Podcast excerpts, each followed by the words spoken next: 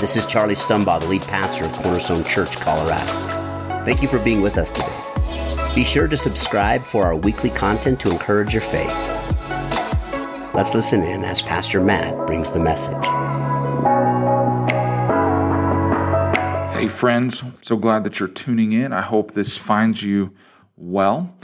We're going to be picking up again here where we left off last time in Ephesians chapter five, starting with verse fifteen. Now, Paul has been in all of this. He's been talking about growth, right? Life Um, application, practical life application for us as believers. And Paul continues on in this today where we're going to be um, looking at. And today, really what we want to look at is, is a real significant area in our life where we can grow, where we can experience change. And it revolves around the Holy Spirit. Now, we believe that the Holy Spirit is very active in our life, that He is speaking to us daily. And Paul digs in a little bit here and looks at what it's like to be filled with the Holy Spirit, how that plays out in our day today. And that's what we want to dig into for just a little bit. So if you have your Bible with you or, or your handy dandy Bible app, I do want to invite you to turn to Ephesians chapter five, starting in verse fifteen. And Paul says, "So be very careful how you live. Live wisely, not like fools. I mean that you should use every opportunity you have for doing good, because these are evil times.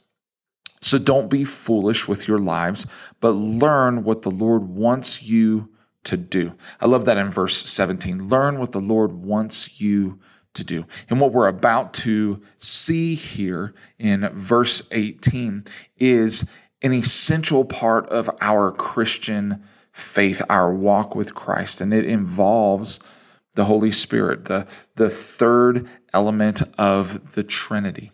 Verse eighteen, he says, "So don't be drunk with wine, which will ruin your life, but be filled with the Holy Spirit." Verse nineteen, he says, "Encourage each other with psalms, hymns, and spiritual songs. Sing and make music with your hearts to the Lord. Always give thanks to God the Father for everything in the name of our Lord Jesus Christ." Now, once again, we see Paul is listing Um, his have and have nots. He loves to draw a clear line between who we once was and who we are today as followers of Christ. And we should have on display in our life, he says, you know, wisdom, looking for opportunities to share the goodness of God with others. What we should not have present in our life as a believer are the characteristics of our sinful world, such as drunkenness and things that bring about destruction in our life rather than praises unto God. And Paul's clear about his instructions. He, he says the wisdom of God should be our guide, right, to doing good. Psalm chapter nineteen, verse seven says, "God's law is perfect, turning lives around. His words are reliable and true, instilling wisdom to open minds." Now, I, I love how the Message Bible actually um, puts this, and looking at verses not just seven, but seven through nine in Psalm nineteen. The, best, the Message Bible says, "The revelation of God is whole and pulls our lives together. The signposts of God are clear and point out the right road. The life maps of God are right, showing the way to joy. The direction of God is plain and easy on the eyes. God's reputation is twenty-four karat gold with a lifetime guarantee. The decisions of God are accurate down to the nth degree." Now, the wisdom of God will lead us to a life filled with His Spirit. The infilling of the Spirit is a continuous journey. You know, we believe that once we are filled with the Holy Spirit, that He resides in us. We we see this in First Corinthians chapter six, verse nineteen, where it says, "You should know that your body is a temple for the Holy Spirit that you received from God and that lives in you." The Holy Spirit is in us, but It it is a continuing relationship that we should not be neglectful of. And Paul is speaking of a lifetime pursuing the Spirit of God, seeing the evidence lived out in our daily lives. You know, I have a I have a tattoo on the backside of my right arm, and it's of a tribal flame. Now you might be asking, why would you have a tribal flame tattoo on your arm? Well, it's because in the Old Testament, in Exodus thirteen, we see that God led the Israelites by a cloud by day and fire by night. In Acts chapter two, we see fire once again representing the Holy Spirit as, as people were filled in the upper room. It says, and they began speaking in a heavenly language with this fire resting on their heads. The Spirit of God was represented as fire in Scripture many times. So I have this tattoo as a reminder to myself that I am now the temple of God and His Spirit lives in me. In Colossians chapter three, verses twelve through seventeen, it says, God has chosen you and made you His holy people. He loves you, so your new life should be like this. Show mercy to others. Be kind, humble, gentle, and patient. Don't be angry with each other, but forgive each other. If you feel someone has wronged you, forgive them. Forgive others because the Lord forgave you. Together with these things, the most important part of your new life is to love each other. Love is what holds everything together in perfect unity. Let the peace of Christ Or let the peace that Christ gives control your thinking. It is for peace that you were chosen to be together in one body. And always be thankful. Verse sixteen says, let the teaching of Christ live inside you richly. Use all wisdom to teach and counsel each other. Sing psalms, hymns, and spiritual songs with thankfulness in your heart to God. Everything you say and everything you do should be done for Jesus, your Lord. And in all you do, every, you know, give thanks to God the Father through Jesus. Paul just gave us this same instructions that we find here in Colossians three. He just told us about this in verse nineteen of Ephesians five. Now, it's important for us to understand that the Bible uses reputation as a teaching tool. Scripture uses reputation to highlight significant events and themes. That's why we see um, the topic of love talked about so much in Scripture. And last week, I noted in my sermon how the characteristics of the Holy Spirit parallel the description Paul gives us of love in First Corinthians thirteen. And again, we see the same parallel, this repetition in Colossians chapter three, verse twelve, when Paul tells us to be kind and humble and gentle and patient. Again, qualities found in love and in the Holy Spirit. Paul's highlighting significant virtues that should be present, present, excuse me, in the life of a believer and in the life of someone pursuing the infilling of the Spirit of God. Now, when we, we are full of the Spirit of God, we let the peace of God govern our thinking and the teaching of Christ live inside of us abundantly. Again, Colossians chapter three, verse sixteen, Paul even tells us once again that, that we should let the teaching of Christ live inside us richly. When we are filled with the Spirit, we are full of the words of Christ. We live a lifestyle that reflects the characteristics of the Spirit of God. And when we pursue the Spirit of God in our lives, it continually changes us.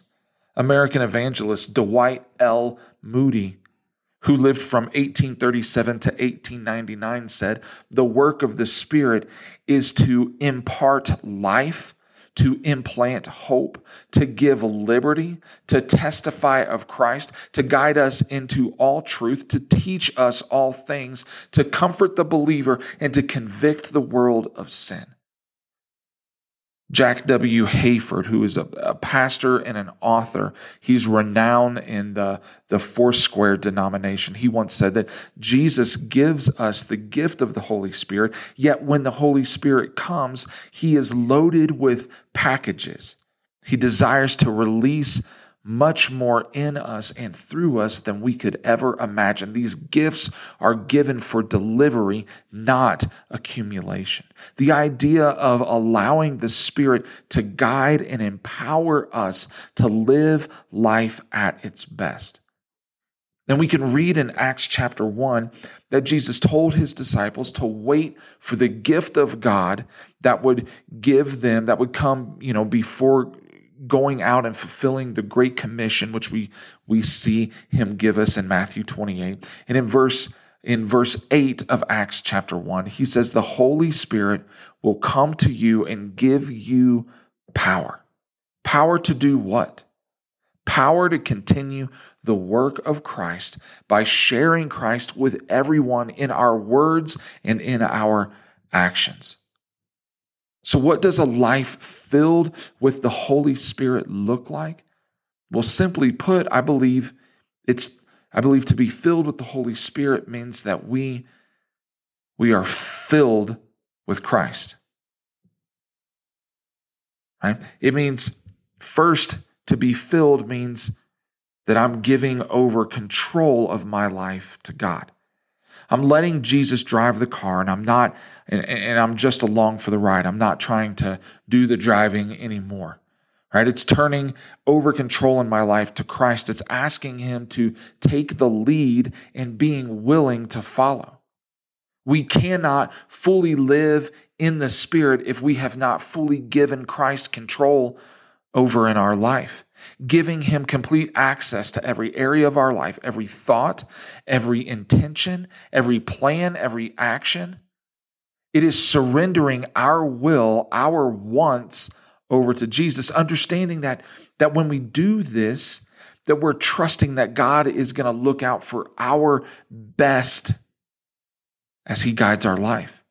In John chapter fifteen, Jesus says, I am the true vine and my Father is the gardener. He cuts off every branch of mine that does not produce fruit. Talking about the characteristics of the Spirit here.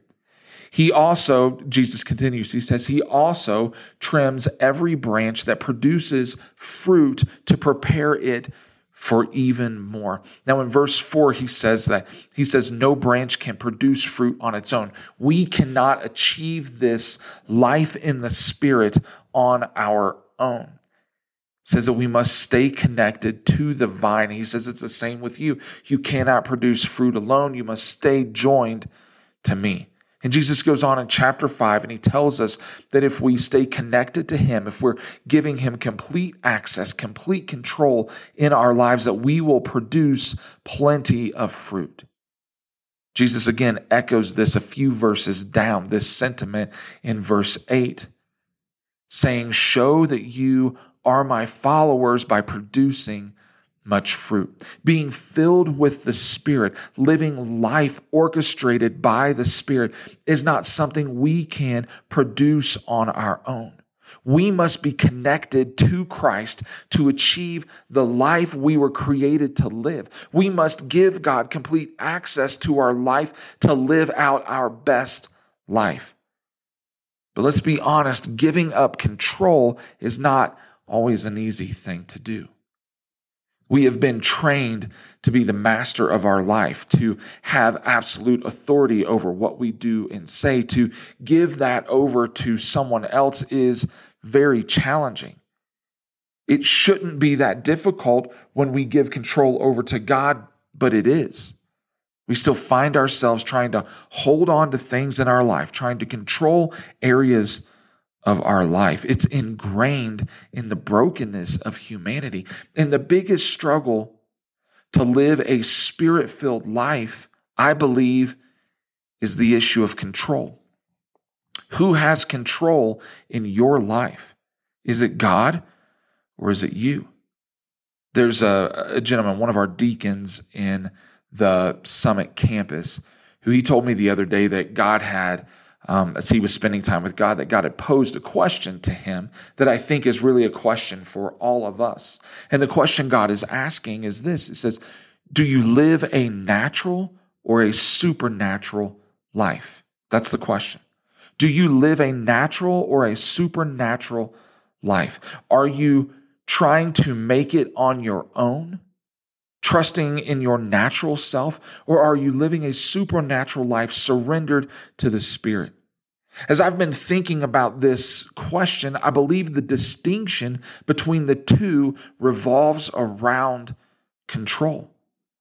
Our responses to God must come from a position of surrender, not a position of control. But to do that, we first must be spending time with God. Psalm forty-six ten says, "Be still and know that I am God." We need to be intentional about the time we spend with God, reading His words in the Bible, spending time in conversation with Him through prayer. And that should be something that we do on a continual basis. Our prayer life should be a continual conversation with God. Yes, we should make time to sit down and be still and pray. Know God. But throughout the day, God will bring things up to us. It's a conversation, right? As we're driving in the car, as we're doing our job at work, while we're listening to music, while you're listening to this podcast, God's going to prompt you. He's going to nudge you. You're going to know the Spirit talking to you by the time we spend with God, because we're getting to know who God is. And prayer is literally a conversation with God. It doesn't end because our specific prayer time is over. We don't have to wait for the prayer time at the end of a Sunday service for us to talk to God. It should be a habit that we form where we are constantly talking with Him throughout the day, that we are hearing from Him by reading the Word of God. And I believe that God should be the first person we talk to in the morning and the last person we talk to before we go to sleep at night. And friends, if we are running low on wisdom, it's because we're not spending enough time with God. If we lack understanding, it's because we're not spending enough time with God. If you, if if if our first response to people is not love and mercy and grace, it's because we're not spending enough time with God, regardless of what they might have done or said, regardless of their lifestyle choice. If our response to people comes from our brokenness and not from God's goodness, it's because we're not spending enough time with God. We are filled with the Spirit when we spend time with God. We are also filled with the Spirit when we align our hearts with God's heart. In Proverbs chapter four, verse twenty-three, it says, "Above all else, watch over your heart. Diligently guard it, because from a sincere and pure heart come the good and noble things of life." What we think is directly connected to the heart. What we do and say is directly connected to the heart. Our relationship with God is based on the condition of our heart. King Solomon understood the impact our heart has in our life. Since our heart impacts everything we do and say, our top priority needs to be its protection. And we can make sure our heart is right and protected when our heart is aligned with God's heart. We don't have to worry about corruption getting in our heart when our heart cares for the things that God cares about. We don't have to worry about responding negatively when our heart loves the way God loves. We don't have to worry about evil coming out of our mouths when our heart stores up the good things of God. Our heart is our life source. What we allow in is what we will allow out. The Spirit of God guides and directs. He empowers us when our heart is aligned with God's heart. Do you want to live a life filled with the Spirit of God? Then, friends, you need to spend time with God. And you need to align your heart with God's heart. As you reflect and respond on what God is saying to you today, again, we believe that God is speaking. The Holy Spirit is talking to us. Sometimes we have to, as, as Psalms told us, we have to be still, right? And listen to what God is saying. But as you reflect and respond to what God is saying to you, you need to ask yourself this question: who has control in my life?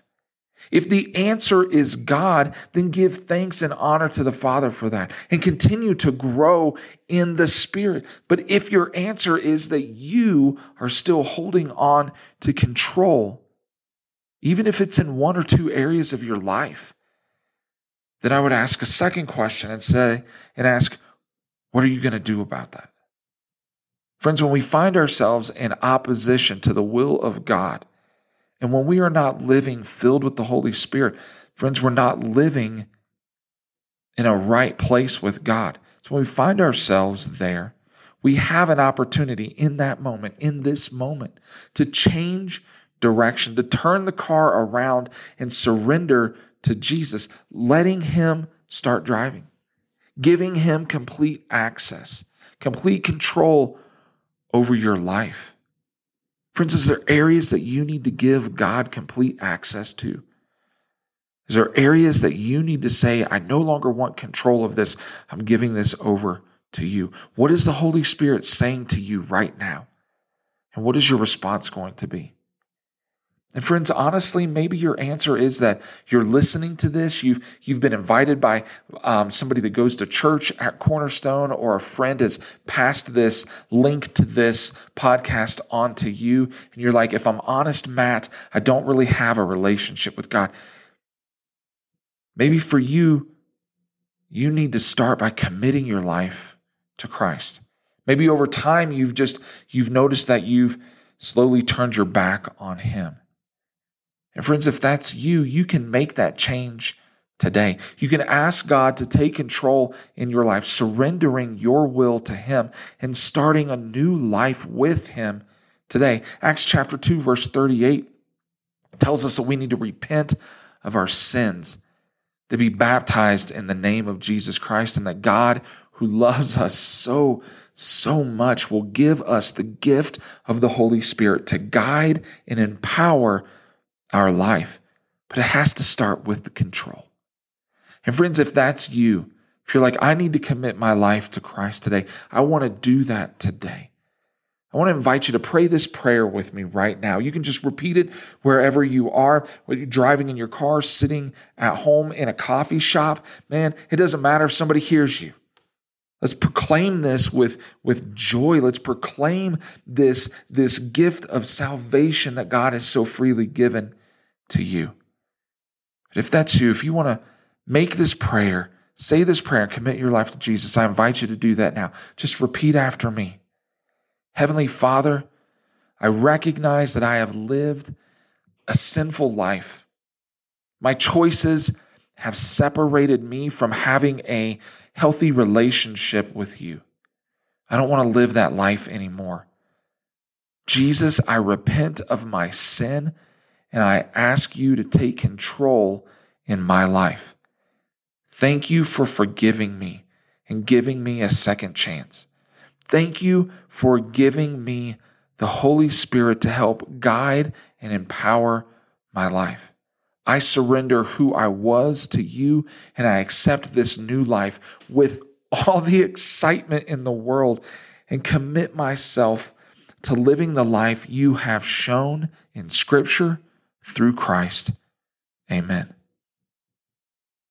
Friends, I want to invite you, if you've prayed this prayer, I want to invite you to reach out to one of our campus pastors. You can reach out to me. Um, I'm the campus pastor for our Summit campus. You can reach out to Pastor Jason. He's our our campus pastor in Leadville. We're, we're both, since Charlie, Pastor Charlie's on sabbatical, we're both helping out in Buena Vista and Salida. I know that I'm in Buena Vista at least once a week. And friends, if you made this prayer, I would love to meet you. I'd love to connect with you. Call our church phone. Um, you can look on our on our website, cornerstone church co dot com. You can find that information. You can find my email, however it is. But please reach out. Let us begin a relationship walking through life together. And for all of us, friends, let's not let this be our first conversation about the Holy Spirit living in us, being filled with the Holy Spirit, how that's changing our lives. Let's start a conversation. Let's let this message seep into the very marrow of who we are. That God, I don't want control of my life. I've tried that before, and man, I've ran myself off a cliff, but I'm giving control to you. Or maybe it's like, God, there's one area I want to turn over to you. Friends, let's let the Spirit of God guide and empower our lives. Let's spend time getting to know God. Let's make sure our hearts are aligned with God. Friends, thanks for tuning in today. I really pray that this, um, this podcast has been a blessing, is a blessing to you. And I pray that God's peace and His hope would rest in your life, in your situation, in this moment, and that He would continue to grow in you and change you into the woman or the man that God created you to be. Friends, I love you. Thanks for tuning in. I hope you have an amazing day, and we'll talk to you next time. Have a good day.